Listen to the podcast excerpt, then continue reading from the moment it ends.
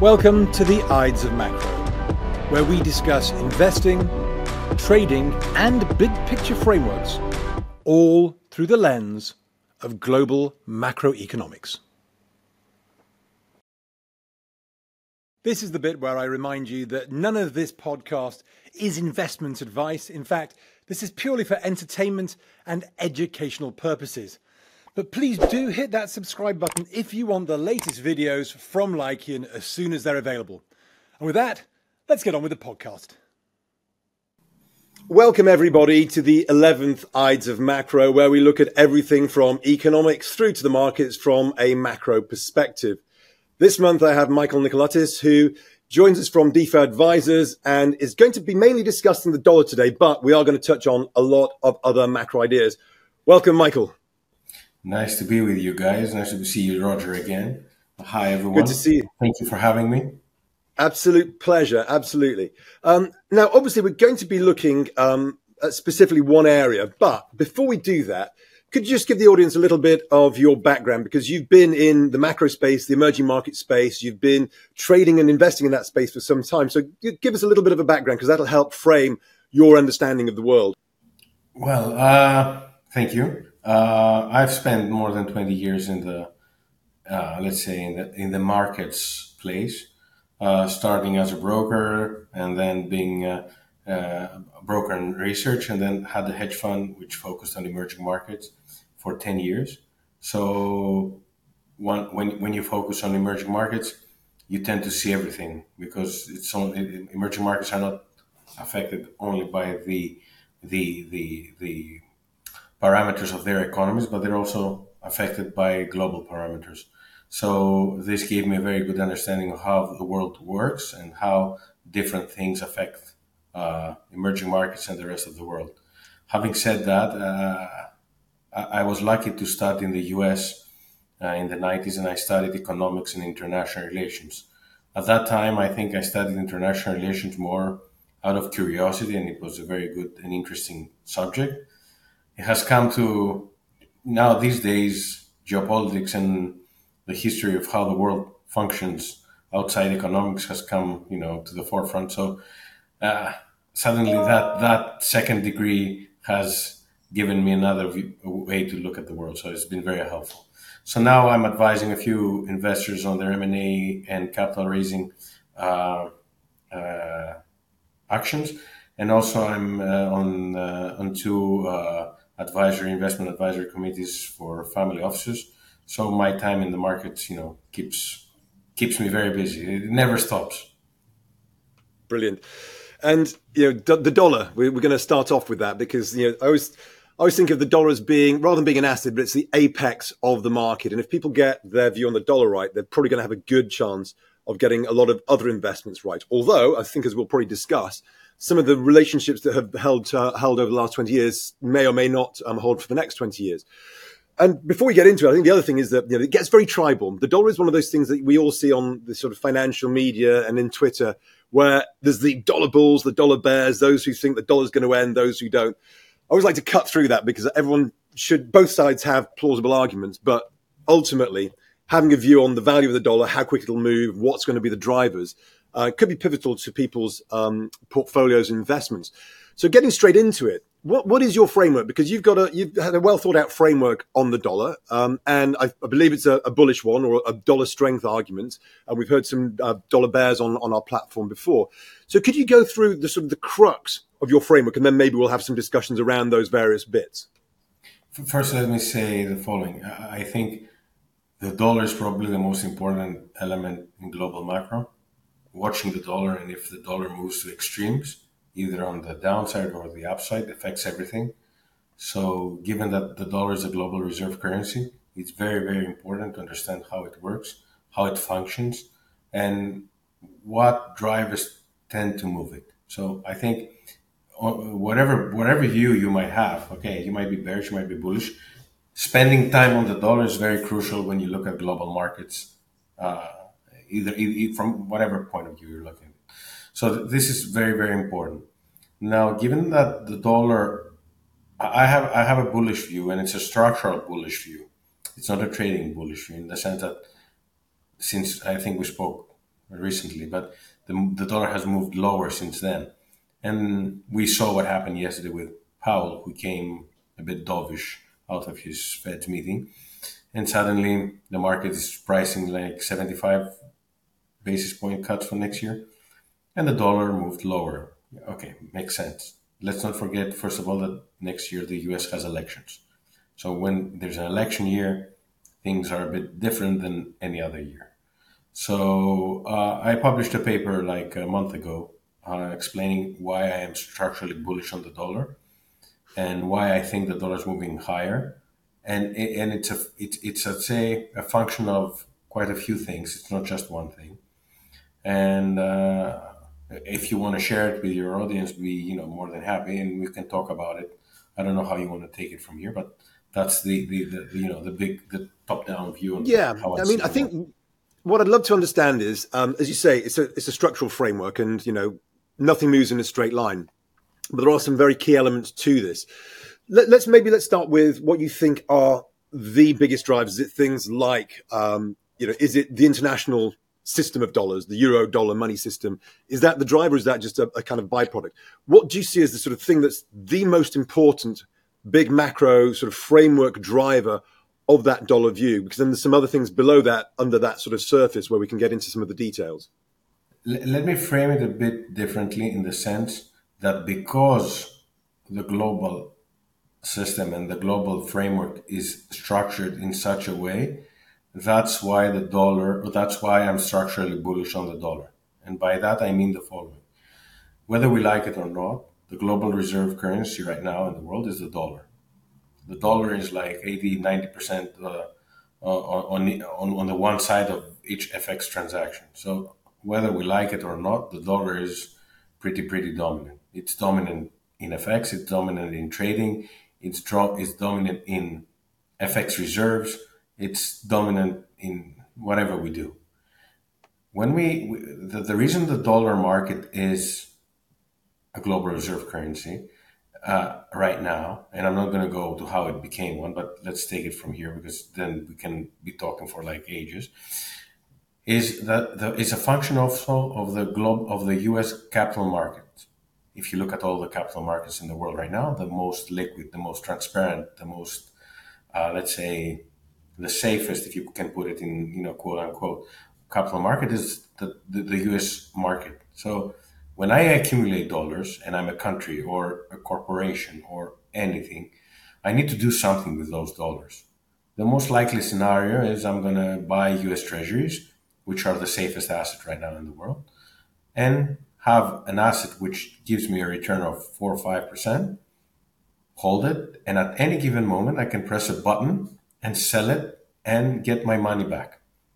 This is I'm putting, I'm putting it very simple because we've been reading a lot about the new current a new global reserve currency framework, which includes the BRICS. And I've had a few doubts on this, and I'm very skeptical because let me put it this way: if you buy Russian rubles if actually if you accumulate Russian rubles, you're a country that trades with Russia and you accumulate Russian rubles.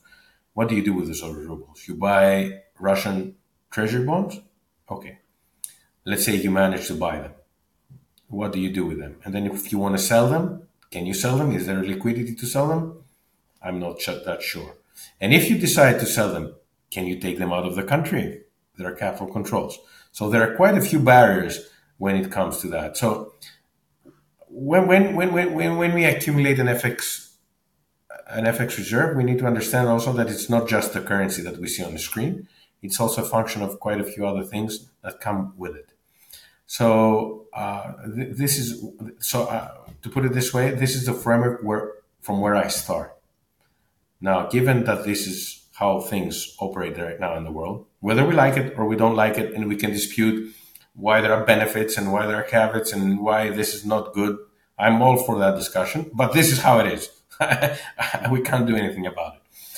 So, given we are here and that the Fed has started to raise rates and then continue to raise rates and then did QT, all these steps are what they are doing is they're draining dollars from the global system. Why is that? when you raise rates, investors tend to bring money more to your currency because you give an interest rate. But when you stop doing QE and you start doing QT, which means that the central bank of the, the, US Federal Reserve Bank stops buying treasuries, it means that these treasuries need to be bought by other market participants. When you buy those treasuries, what do you do? You buy treasuries and you give dollars. If the seller of the of the treasuries is the US government, the US government gets the dollars and the market gets the treasuries. So if you look at the steps that have been happening the last two years, the Fed has raised rates, it has stopped QE, so it, so has started doing QT. So all these functions have been draining dollars from the global market system. This is the reason why I'm structurally bullish on the dollar. Now, this is not something that will move on a straight line, as you rightly, correctly pointed out in the beginning of the discussion. Probably there are going to be poses. Probably there might be, you know, a rate cut. There are going to be a few things along the way. And as long as this happens, I think the dollar will continue to move higher. Now, there's one more thing we need to understand, and this is very important. When you talk about currencies, it's not absolute. It's not an absolute discussion. It's a relative discussion. So it's not like I have dollars. If I don't have dollars, I need to have another currency. So the question is, what are the other currencies doing at the same time? What are they doing? Why, why would I be holding another currency instead of the dollar? So maybe the dollar has a lot of problems, which we can agree on, but I think the rest of the world has bigger problems. So on a relative terms basis, I think the dollar strengthens because of that. And one of the arguments that we're hearing a lot about at the moment is you know, that the Chinese have been selling treasuries and the Japanese have been selling treasuries. And there's a bit of a debate as to whether they've actually been selling them or whether the notional value has been falling because bonds have fallen in value. But let's pretend that they are. Do you feel that um, there is an, another group of people who are there to offset that potential reduction in interest? Because again, when we look at things like the Chinese um, kind of value in their holdings, yes, it's fallen, but actually it's kind of gone from 1.2 trillion to 800 billion over the last nearly eight years. So it's actually not as dramatic as the charts everyone uses um, suggest. But let's pretend that they are going to continue dwindling their, their holdings, not just letting the value fall, but actually selling them. And the Japanese do the same. Who are the people who kind of step into that breach? Because those are two of, I think, the three biggest um, owners of treasuries. Uh, and, and they seem to be wanting to reduce their size. And, and do you feel that there's, there's an alternative source of demand out there? Well, let me first clarify that I think it's a bit of both. I think they're selling and there's the, the notional amount falling because of the higher interest rates. Uh, that's one thing. Second thing, and I, have been having this debate a lot on Twitter because there are different people coming up saying everyone's selling treasuries. That's why the look, a rule 101 of finance. When interest rates go up, bond yields go up as well. Bond prices fall. And that happens because if they didn't, then the new issues would have problems in, in, in, in, in people buying them. So if there's an arbitrage, if the new bond that the US Treasury is selling at four and the previous bond had a coupon of 2%, it needs to adjust to 4% so that there's no arbitrage. Because if there's an arbitrage, people will do it. So I'm, I'm sorry to, to, to say that, that bluntly, but when interest rates go up, bond prices fall. And it's not because China is selling bonds are falling. Again, yes, China might be selling. And in my opinion, and looking at the Chinese economy, which I've been paying attention a lot, I think the Chinese economy is not as robust as everyone thinks. And I think there is there are serious issues and people are trying to take their money out of the country. So a part of it is an FX, uh, the, the Chinese trying to, to keep their economy stable and to keep growing. But I think it's not that easy for them to do so. So I'm not sure that they are selling because they want to dump US treasuries because they have less value or they think that the US centric, the USD centric system is going down the drain. Even they, even if they wanted to go and even if they wanted to create an alternative mechanism, it will take years. It doesn't happen overnight. So, and, and it, and, and it, and most likely it won't happen without some serious uh, clashes. So that could be economic clashes, that could be military clashes, that could be any clashes. Hopefully, it's not a military clash, but if we look at the history of the world, the odds are we're going to some form of clash. So I think that we need to clarify how financial markets work. A. So I think my, my point my point being is that interest rates go up, bonds go down. Now, having said that, yes, the Chinese might be selling, different people might be selling, and that's why yields are going higher, and that's why. But the demand is there. Let me put let me, let me give a, a number here, which is very important. The U.S. Treasury market has a liquidity volume traded per month around 15 trillion dollars 15 one five 15 trillion dollars are traded in US treasuries per month the next most liquid market is the eurozone which is 6 trillion and when we say eurozone it's not one country it's the germans the french the italians and then the, the volumes fall off a cliff china is i think around 2 to 3 trillion so what if if if we believe that the U.S. the most pristine collateral in the world is going down the drain, what do we think of the rest of the world?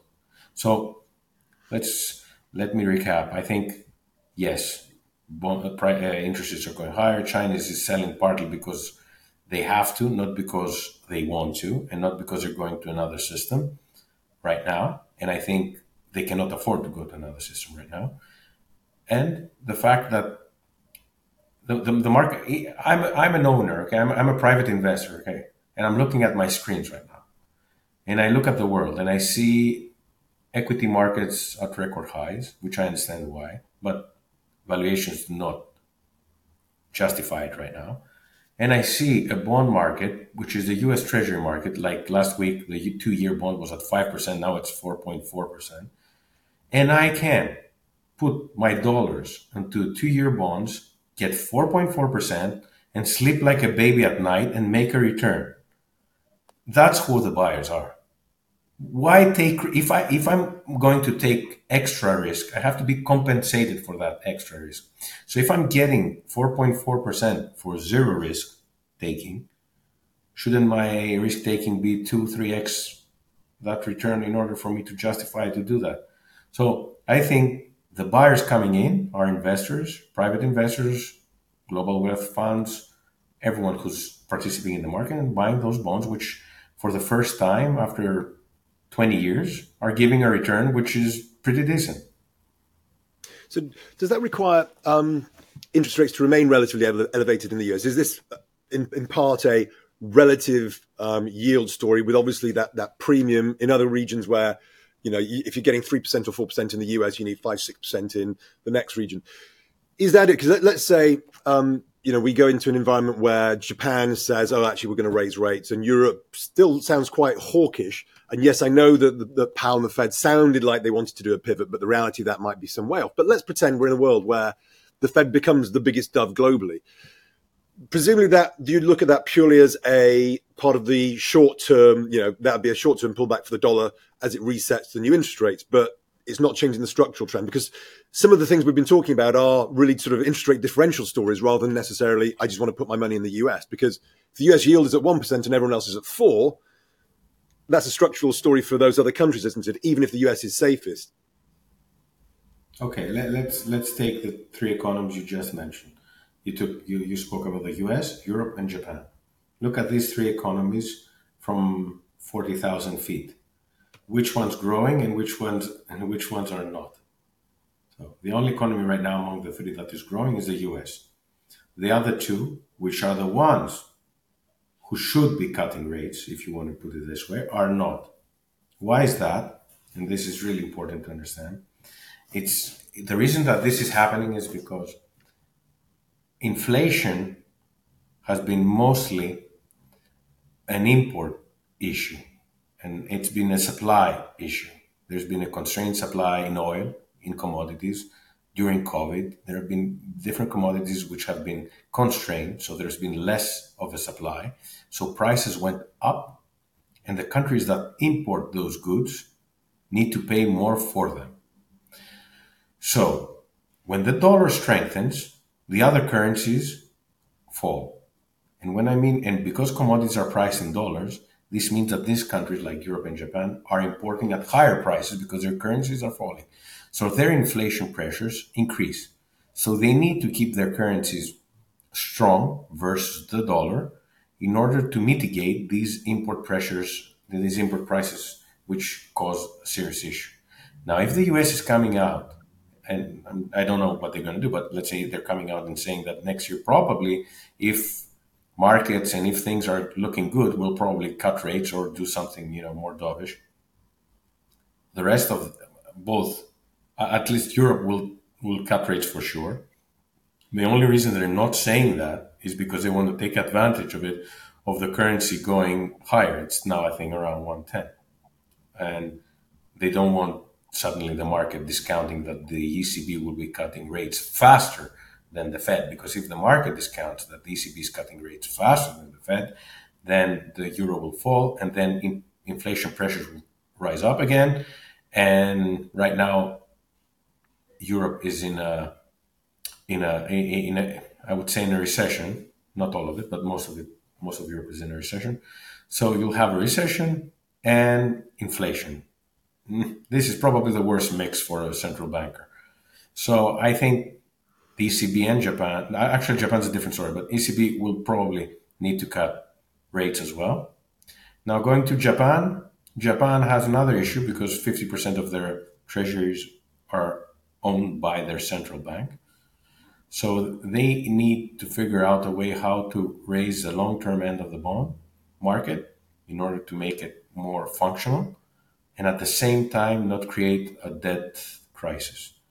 This is a bit trickier and we can go into another discussion, but I think this is not the discussion for today. We can spend like an hour on it. But uh, this is going to be more tricky for the rest of the, for Japan. So when we look at the uh, central bank, we need to look also at the other central banks. And right now, I think the central bank with the biggest mismatch in what it needs to do with what the economy is saying is the European one, and the ECB has the problem. The Fed, the economy is still growing, whether we like it or not, or whatever we want to say, it's still growing, and inflation has come down. So we can we, we there are so many people arguing that Powell has been making grave mistakes, but as we speak, Powell has managed pretty well we will see at the end what happens. But as we speak, Powell has managed not to, to, to, to, to, to blow up the US economy, drive inflation lower, and keep the economy at, at, at a good pace. So, and in terms of some of these flows, you know, we can talk about them. It's often the marginal flow that matters. And I remember, you know, when we saw the big differentials between yields between Europe and Japan and the US, particularly in the last decade, uh, after Abenomics and then after it will do whatever it takes, but really 2014 you know, we saw, I think it was George Saravelos at Deutsche Bank said the Euroglut, something like 400 billion euros left and went to the US supporting the dollar. And obviously the, China, the, the Japanese are some of the world's biggest kind of creditor nation with all that money in the rest of the world. If at the margin you get Japan saying, well, okay, we're going to raise rates, we're not going to hold them super, super low. And at the margin, they improve. And at the margin, relative to the US, Europe improves. Do you think that there, that there will be sufficient flows back that could maybe, you know, at least provide some weakness to the dollar and strengthen those currencies? Because it seems that this, these international flows have been largely behind the dollar strength. If we look at it over the last 10, 15 years, that dollar strength has been driven by people like Japan and, and Europe going, there's nothing, no yield at home. I need to go abroad. But actually now if there's a yield at home on the margin, I can bring money back or at least keep it with me. Short, uh, short term or medium term, certainly yes is the answer. Now, I'll go back to the structural issue to, to, to, to, to explain my answer, why I think this cannot last as the current system is still uh, on. Now, the US has a trade deficit and a budget deficit. Also, the US economy is the biggest consumer in the world, whether we like it or not. 70% of the US GDP is consumption.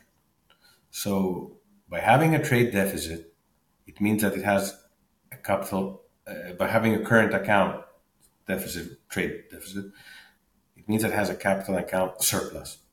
So all the money that leaves comes back into the US as an investment. So being the most efficient, the most, the one that is growing, And people might get in short term their, their one back or their euros back because the interest rate is lower, is, is higher at that point. Uh, but where will they reinvest that money?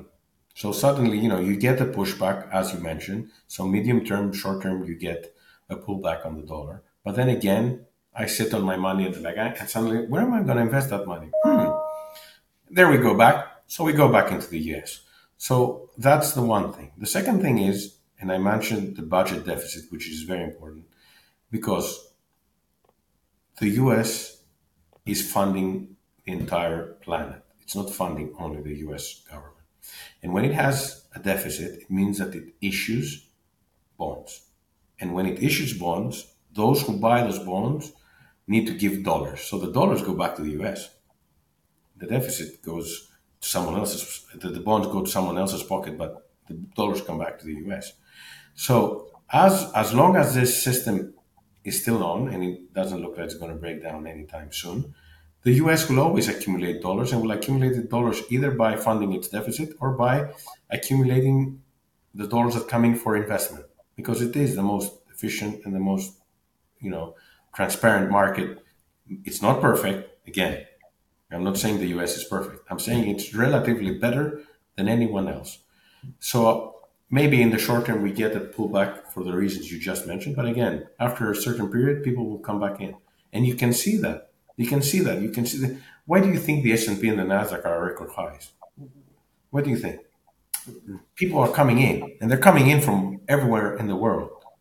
And we, we, we haven't mentioned that, but in my paper and also in the, the Lykeion paper, which was very good, people need to understand a bit the euro dollar market. And the euro dollar market is the dollars that are created outside the US. And by that, I mean when a European bank issues uh, gives a debt in dollars, it creates effectively dollars outside the US. That market is as big, maybe bigger than the actual dollar market in the US. And when the dollar creates a squeeze in the terms of higher interest rates or a shortage of dollars, those banks that have given out loans in dollars to other third parties, which could be emerging markets or anyone, need to repay those dollars and get it gets tougher and tougher. And when it gets tougher and tougher, either you need they need to repay the, the loan or they have to post collateral for that loan, which means they need to find dollars to post collateral. And that creates an even bigger squeeze. So it's a, like a vicious circle that keeps reinforcing itself. Now, I think that what happened yesterday with the Fed is giving a breather, and that breather could last a few months. And but it, it all depends on how things you know evolve from there on. I think one of the you know, one of the important elements of, of what you mentioned there in this sort of euro dollar market is, as you said, I think you have it in your paper. It's the effectively the 12 to 13 trillion of dollar denominated cross border debt that exists outside the US, which I think is the BIS number. And I believe also that that um, I've seen it that actually that might num- that num- number might be double that when you take off balance sheet dollar denominated debts as well. I agree on everything. The numbers and, and I think, yeah, and I think, and this is one of the things which I think is where where this sort of I was talking about the level of the dollar versus the relevance of the dollar because a lot of people say, ah, oh, but the dollar's relevance may or may not, but may be declining because everyone's starting to trade in, let's say, Chinese with the Russians or whatever. Whether it's, I mean, it's glacial that move, but what I think is interesting about this bit is that let's say the world started trading in things that weren't dollars. That means there's fewer dollars in the international system to pay those debts, which goes to your argument, which you then get a vicious spiral. So if the dollar declines in its relevance in the international scene, the dollar might start going up because there's fewer dollars to pay off that debt, which I think is that vicious spiral that you can get. And it's, I think that's often overlooked because the whole sort of negative dollar argument in terms of its relevance is actually a positive dollar argument in terms of its value because it's a shortage of dollar story with those debts still being in existence. I, agree 100%. So, you know, damn, damned if it fails, damned if it succeeds. In both, uh, in both cases, the dollar is likely to move higher. The only way for the dollar to move lower is if for some reason the Fed decides that it wants it lower in the US government by doing QE, by doing other things, but it can only move lower by taking actions by actions taken by US entities or US government or the Fed. It can't go lower if the rest of the world decides that they want to go lower. If the rest of the world decides the dollar wants to go lower, the only thing that's going to do is accelerate its rally, as you just mentioned very well. So I'm 100% on board with what you said. And and how important is um, the US equity market? Because some people say the US equity market is going up because the dollars are coming in, and others will say because the equity market is going up, it's sucking dollars in. I mean, chicken and egg, but you know, sort of you get the virtuous circle from from that. Um, and we're in a sort of world now where you know the, the big seven, the magnificent seven, go up when rates go up because they're all sitting on cash with no debt, and they go up when rates go down because they're growth stocks, which is a positive. Do you see that? You know, let's say we ended up in a world where you get a true recession in the US and the US equity market comes under pressure, maybe relative pressure to everywhere else. Is that pivotal as well? Is it is the equity market a key element to this story? And as long as the equity market is doing well, that sucks in the dollars. Or do you think that, that the equity market can go nowhere and that doesn't change the framework for the for the dollar outlook? Well, first of all, let, let's explain that the bond market is like much much bigger than the equity the, the equity market. So looking at the bond market is more important than looking at the equities. Again, equities are important. I'm not saying they're not, but the size of the markets is, you know, it is much, much bigger to look at the, at the bond market. So, in what you just mentioned, looking at the bar, bond market and how it evolves, I think is has a bigger weighting in looking at it. Now, having said that, I, I understand the chicken and egg problem you just mentioned. I think, however, that markets are a discounting mechanism. And I, have been puzzled a bit by something lately, and uh, I'm thinking out loud here. I, I haven't come to a conclusion. But if AI and Gen AI is moving the world at a pace which we have never seen, just give an example ChatGPT, the things it's doing is amazing. Now, I'm pretty sure that the likes of Citadel, of uh, of Two Sigma, of uh, you know uh, all these quant funds, they use this technology, and I, I, think the business cycles and the predictive analysis will come. Will, the, the, the cycle will become shorter and faster. So I think this is something to, to, to, to put it as an input, which I cannot quantify it right now and how it affects, but I think it will be a part of, of the work we do in trying to understand the world going forward because the framework we have now is like humans competing with humans. Let me put it this way. If you have AI, you're not competing any longer with humans and you need to be faster than that, which is a framework which I don't know how it how it how it will come up to be in play. So I think maybe markets are ahead of themselves. Markets are discounting that the Fed will lower rates, so they're rallying ahead of it. And again, they don't think there's going to be an inflation and everything will look fine. In terms of valuation, doesn't make sense. So it's more, I would say, it's more of a flow thing, as you just mentioned. Uh, but I, but I think that huge deficits in the U.S., both on the budget side and on the trade side, are creating that driver for U.S. investments to move higher. And I'm putting U.S. investments. It could be treasuries, it could be equities, it could be anything. And and could you maybe just sort of explain that a little bit? Um, because you're on basically using the argument that a lot of the dollar bears use, which is the twin deficits in the US. That's yeah. the bearish argument. How how do how do you sort of you know how is it that you've come to the other side of that argument, um, where some people see twin deficits dollar bear, you see twin deficits dollar bull. How how does that? Um, Alex, it's, it's, uh, it's, it's, yeah. a good question. If you look at if you read at any textbook, economic textbook, and you see twin deficits, you'll say the currency is going lower. Perfectly. That that's the case for any currency that is not the global reserve currency. When you're the global reserve currency, this does not apply to you.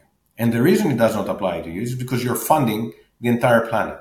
So when you're funding the entire planet, I'm funding a Greek, I'm funding a Turkish, I'm funding a Chinese, I'm funding a German, and I'm funding the world these this funding goes somewhere. And that comes back to me because i'm the best investment. So i'm funding you and then you realize that ah what's the best investment? The us so back in. I'm i'm, I'm being very simplistic here for people to understand a bit the, the line of thinking. It's not that simple but i'm trying to make it as simple as possible to make a point. So yes the twin deficits are bad for any currency that is not the global reserve currency if you're the global reserve currency, you as long as you're the global reserve currency, you can have your cake and eat it. you cannot be forever. And if you cannibalize that relationship, you might end up having trouble. And I will, I will agree with all the dollar bears that the first sign has appeared, and the first sign was confiscating Russian assets. That move by the US is is a red flag in the sense that if it were to do it again, no, actually, once it did it, everyone knows that they can do it again. But if we were to do it again, then there would be a serious discussion by serious counterparties. And I'm not talking about Russia and China. I'm talking about European countries. I'm talking about uh, North American countries or other countries which are allies to the US to start thinking, hmm, if they did that once, what's stopping them from doing it again because they don't like our agreement, energy agreement with, uh, I don't know, with Iran. Let's put it this simple. So that's a red flag, and that's a very bearish sign for the dollar, but it's one sign. We haven't seen the second one that big. So with the dollar bears, I agree that this was a no-no, and as a dollar bull, I would not want to see another such uh, such uh, you know incident. If I were to see that, then I think that would create. I, it wouldn't be easy. You wouldn't be able to go from the global from the dollar to as a global reserve currency something else. It would take time, but I think then the countdown would be on. And I think I think that's probably one of the most important points because again, when the, people talk about the importance of the dollar, the relevance of the dollar, and they talk about oh, it's going to lose its hegemony. This is super glacial. We always call it the super tanker trend. It's super glacial, and it's decades in the making.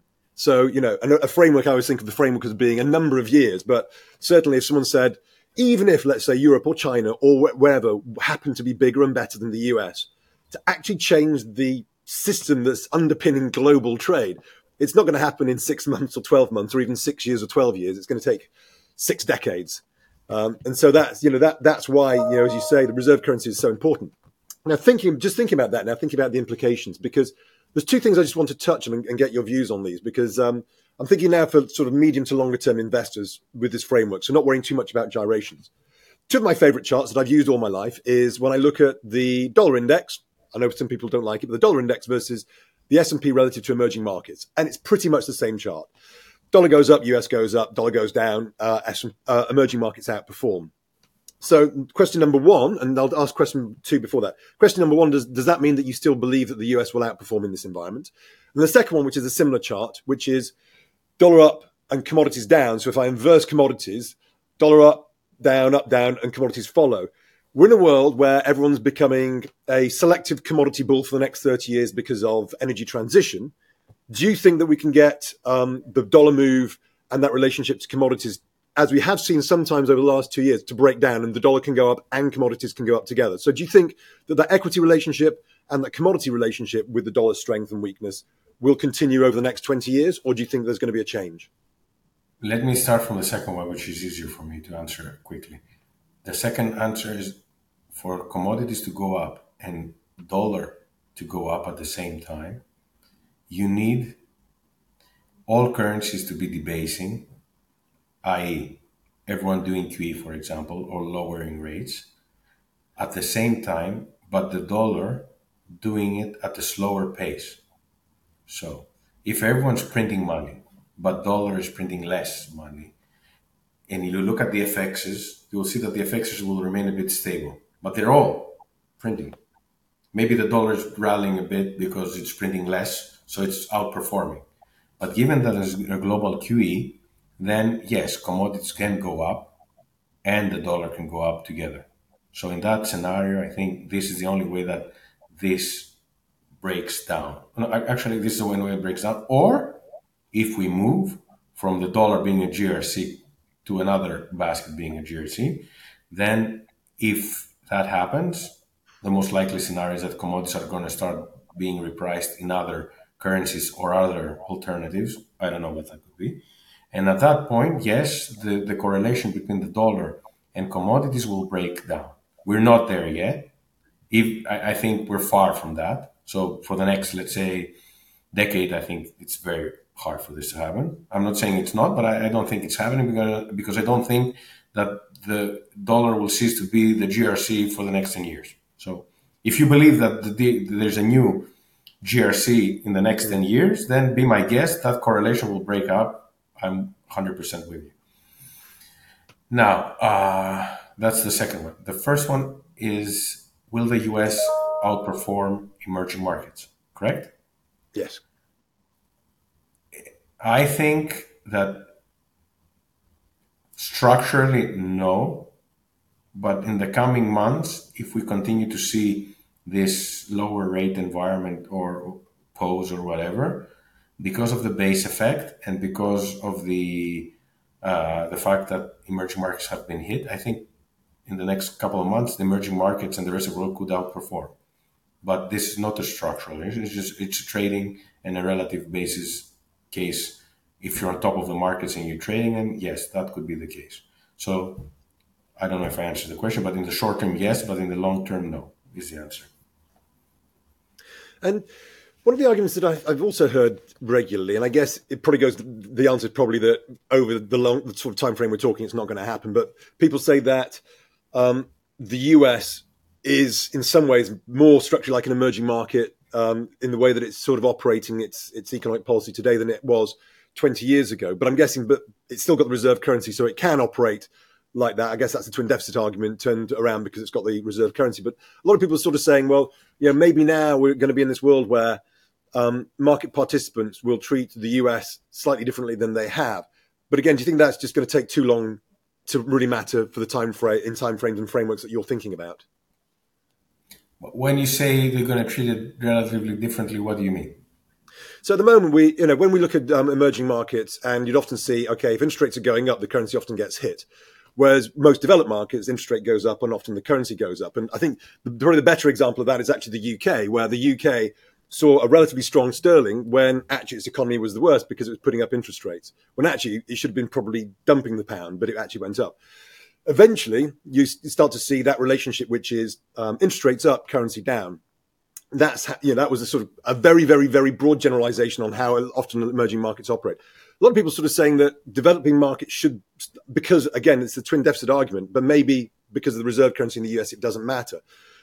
But do you think that, you know, we could see outside of the US, some of the developing markets start to be treated like emerging markets, and that eventually at the end of this game that you're talking about, maybe in 20 to 30 years, does the US trade like an emerging market?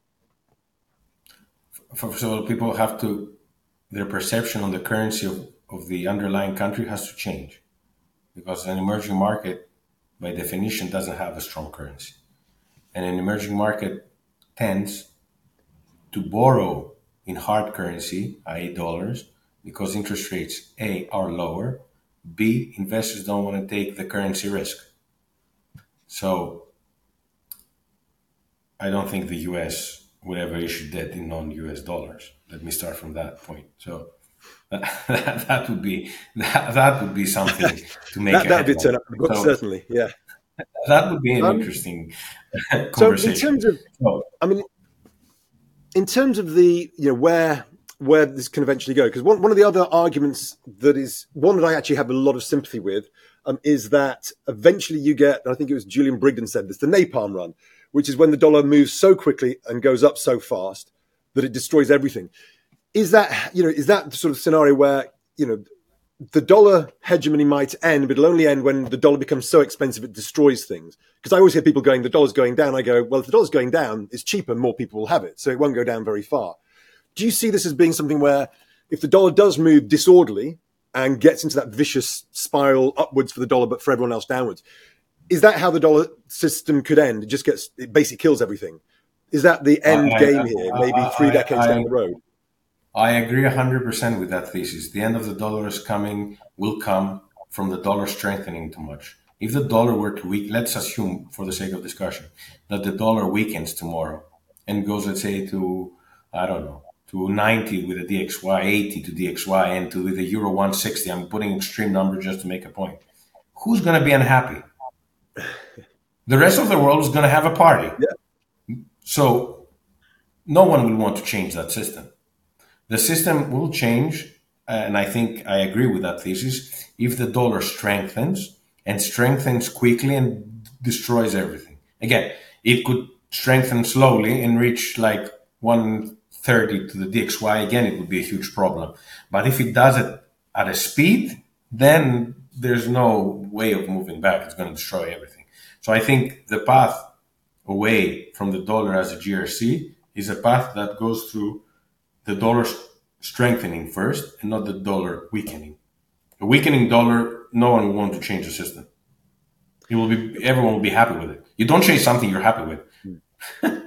and, and and in terms of investing, because this this is sort of you know ultimately the end game is you know we want to get the dollar right because we want our investments to, to go right, and obviously we'll get these one two year gyrations. Dollar goes up, dollar goes down, interest rate differentials. Fine, um, that's you know trading it beyond your toes.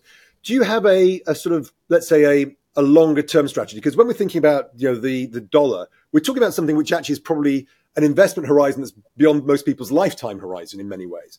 But do you envisage, let's say, for the next 10, 15 years, 20 years, do you have a sort of structural mindset for a portfolio? If I was to say 80% of my assets are going to be, or let's say 60% of my assets are going to be in something which I don't really want to trade, and I'll trade the other 40. What sort of things do you look for, and what are the sort of things would be the core of a, a long term portfolio in this sort of environment? Well, first of all, let me say that after many years, fixed income, fixed income is giving yields which are really, really good. When you can get five, six, seven percent in good companies, why, why bother taking the risk? If you're bothering to take the risk, the risk must be a multiple in the return you're getting to bother for that risk. So I think fixed fixed income overall will gain traction versus uh, equities. I think equities were likely to move sideways in the sense they're going to go up, going to go down, they're going to go up, they're going to go down. But I don't expect the market to do something spectacular as a whole. There are going to be equities, there are going to be names that are going to do like 500, 600x. They're going to make things. And, you know, it, and there are things that are game changers, which again, they will do really, really good things. But talking in, as a market as a whole, I think it's very hard for that market to do something significant at this stage. So, because let me put this way, let's say that whatever's happening right now and the, the Fed moves rates lower and the ECB moves lower, you're going to get a spike in inflation again. The, the, the, in order for the, inflation is an expectation thing, it's not an actual thing. If I know that, if I believe that inflation is going to go up, I'm going to drive it higher as a consumer. I'm not going to drive it lower. I'm going to start buying before it gets more expensive. So for that mentality to change, it has to be ingrained in everyone's brain. And right now it's not ingrained in everyone's brain. And if for any reason central banks were to switch spots, then people will start consuming again. There's one caveat to that thinking, and I need to, to, to, to, to, to explain it a bit. I'm very, very, very skeptical of what's happening in China. If China were to to to to to incur a financial crisis, that would be deflationary for the rest of the world. So that would be the sweet spot for the West to lower rates and not get that much inflation. So I, I, I, we need to watch China very closely and see if any turbulence occurs there. And one of the arguments that um, has sort of come about because of the market reaction to the December Federal Reserve meeting is is that sort of um, okay, it was just a one-off inflationary bout caused by the supply issues mainly and a bit of fiscal that fiscal stimulus, and it's going to go, and we're going to go back to the old normal, which was basing at two percent or whatever. That's that's one side. The other side is is really that you know we're going to get recurring inflation if we get rates going down because we've moved into a fiscal world. Where do you see? Because it sounds like it, sort of the inflationary outlook is is key here. And do you think that we have moved from a disinflationary regime where the base was at two and it rarely got above four to one where maybe the base is at three and will be regularly up to six? Maybe nothing super super high, but that sort of world. Because it seems that that's kind of you know an important driver of the rate differentials will be relative inflation. And if inflation was mainly a supply shock with a fiscal stimulus, then doesn't inflation go back to the low base, or do you think that we've changed the framework to one where fiscal will mean we're always on our toes with inflation now? I think we're moving to a fiscal. I agree. I think we're moving to more labor-intensive investments than capital investments because for the last uh, uh, for the last thirty years, capital has take has been in advan- in the advan- in the advanced position of being able to exploit the frame, the economic framework. But given the the large uh, inefficiencies and inequalities that have been occurring, the governments understand that unless they support the lower classes, they're going to have serious uh, political issues. So I think we're going to that direction. Now, uh, I think if I were the Federal Reserve, and I'm thinking, I'm, I'm always trying to think, what would I do? Why would they do that, or why wouldn't do they wouldn't do that? Try to question all the, all the answers. What would be the sweet spot for the U.S. government, the Federal Reserve? The sweet spot would be uh, inflation at three percent, maybe four percent. No one cares. We've lived in that world. People might not remember it, but we've lived at ten and fifteen percent inflation, but three and four is fine. And let's say interest rates at the same level or three or lower. This means that you have a negative yield or it means that you're losing money. But inflation does one thing that everyone wants to have everyone wants it to happen without telling anyone. It inflates it deflates the debt. The only way to bring down the debt to GDP ratio is not to lower the debt, is to make the GDP grow faster than the debt. When you have inflation, nominal GDP grows much faster than the debt.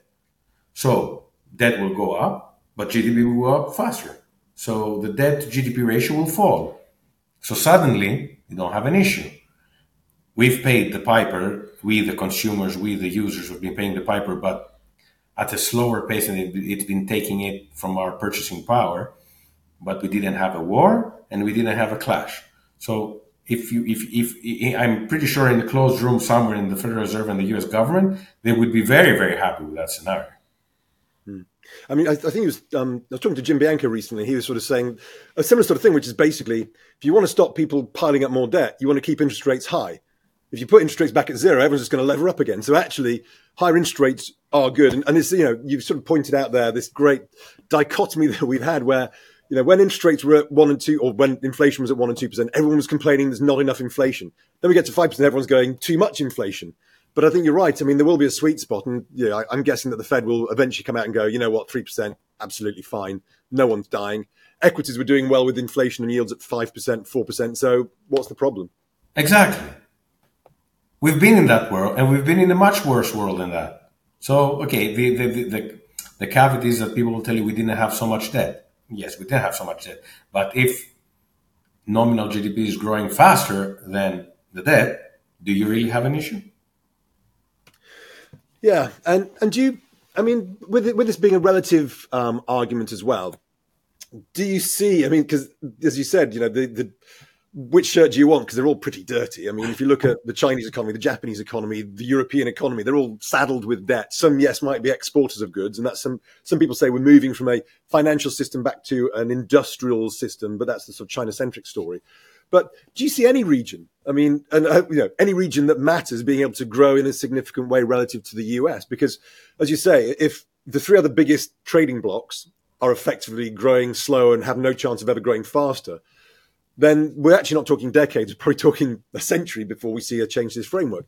Is there anywhere that can come up quickly enough, meaningfully enough, in the next four decades? Uh, I, I would say Saudi Arabia.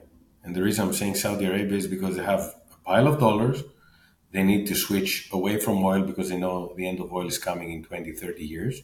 They, they, they do all these investments in the country. And I think that could be the case. But the, that's not a trade.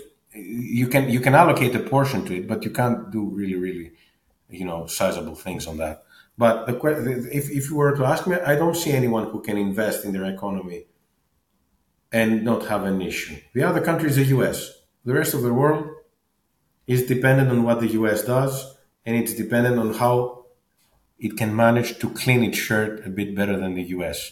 Because as long as the U.S. has the cleanest dirty shirt, when when you risk assess something, you'll end up in the US. Again, you will not put all your eggs in one basket, but your biggest allocation will come to the US. So again, in terms of sizing, the US is likely to benefit from all this.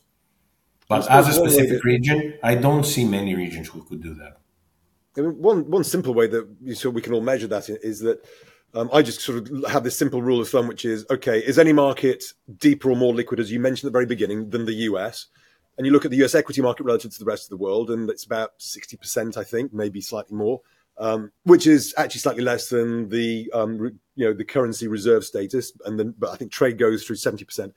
But as long as you know, as long as the US markets, whether it be equities, debt, credit markets, as long as those are clearly the most liquid and the largest in the US, that's it's going to remain the most important currency, and and I can't see that changing anytime soon. I mean, Europe doesn't really have um, the sort of credit markets that the US has. It's got a decent bond market. The equity market is not even close. It just feels that you know when if the US fell off its perch as being the number one in any of the major capital markets, then maybe there is a chance that the dollar declines in relevance and in value, maybe, but I, I, disagree with that. So it seems that maybe that's what we need to do is just look at you know the size and the relative importance of those markets, and as long as the US is still clearly the number one, then the dollar is still clearly the number one. I agree 100%. I agree 100%. That's how it seems to me, at least. Yeah. I, I, if, if this is, for this to change, a lot of things need to change and we're not there yet. A headline on the FT that the BRICS are making a new currency is not something that uh, will trouble me because this this headline has been on the FTs and on the Wall Street Journal for 20 years. Every five, 10 years, we get uh, we get that story again. There's a you know a tantrum with everyone saying the end of the dollar, and we return to the point where we were. So a, a headline on the FT or on the Wall Street Journal won't make it. What will make it if suddenly I see Iran with China, which have signed since 2018 an agreement to purchase for China to purchase oil in one. If suddenly Iran is selling most of its oil in yuan, yeah, okay, that would be something to, to you know, it would be something to take a look at. But make uh, signing an agreement, having it on the FT cover, and doing nothing about it, you know, doesn't make it.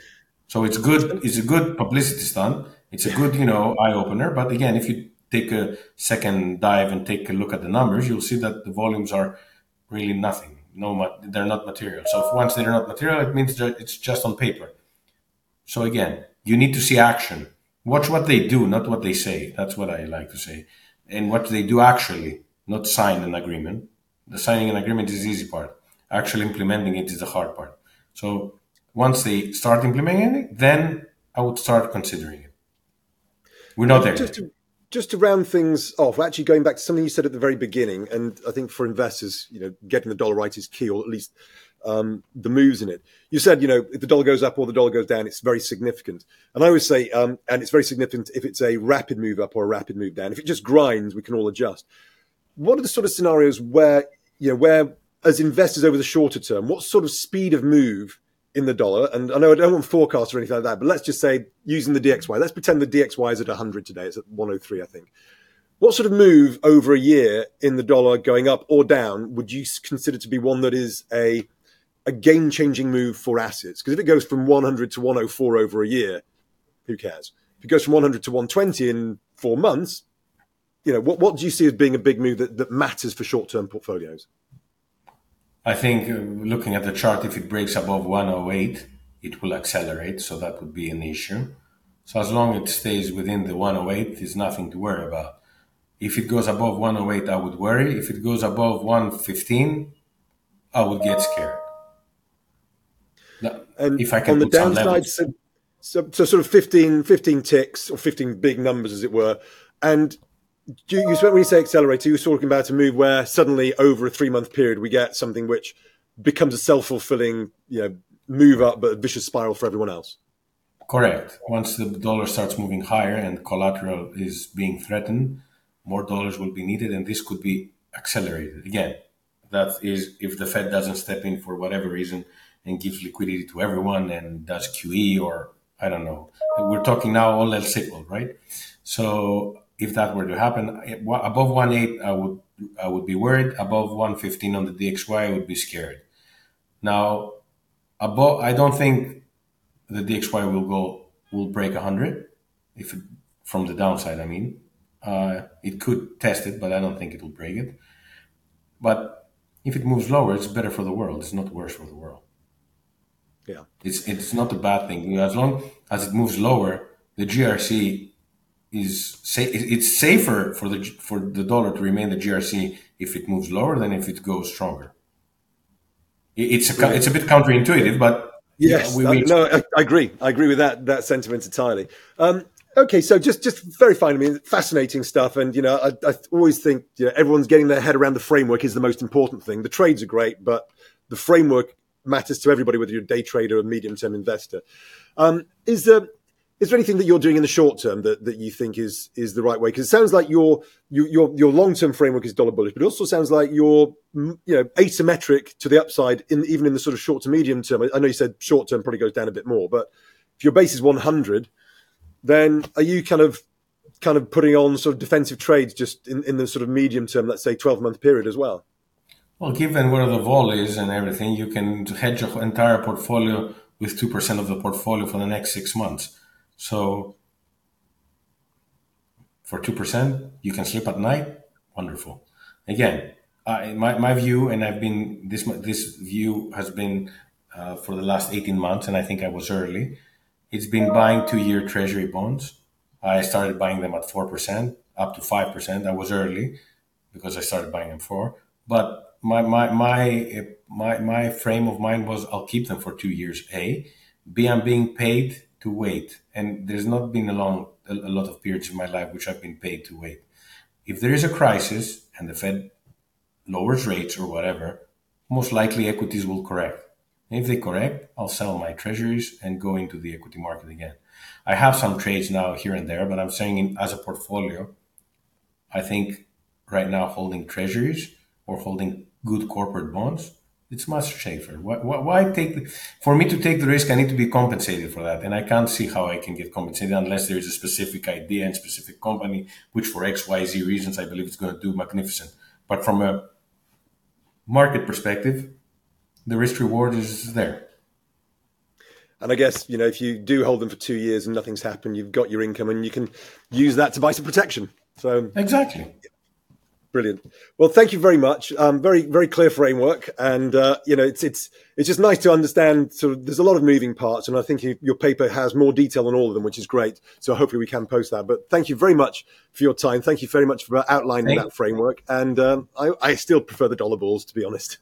Thank you very much for having me. And I just want to finish with a quote: "The hardest thing in markets is doing nothing. Doing nothing is the hardest trade of all." I, I, I, even when I do nothing, I'm very, I, you know, it's every day. Should I do this? Should I do that? The hardest trade is doing nothing. So I've kept my treasures. I've been waiting. You know, the equity market has rallied, so you know I've lost that. But again, doesn't matter. Um, so I would like to thank you again for having me, and you know, always glad and great to speak to you and have these great discussions. Thank you. Thanks very much, and good to see you. Thank you. Good to see you too.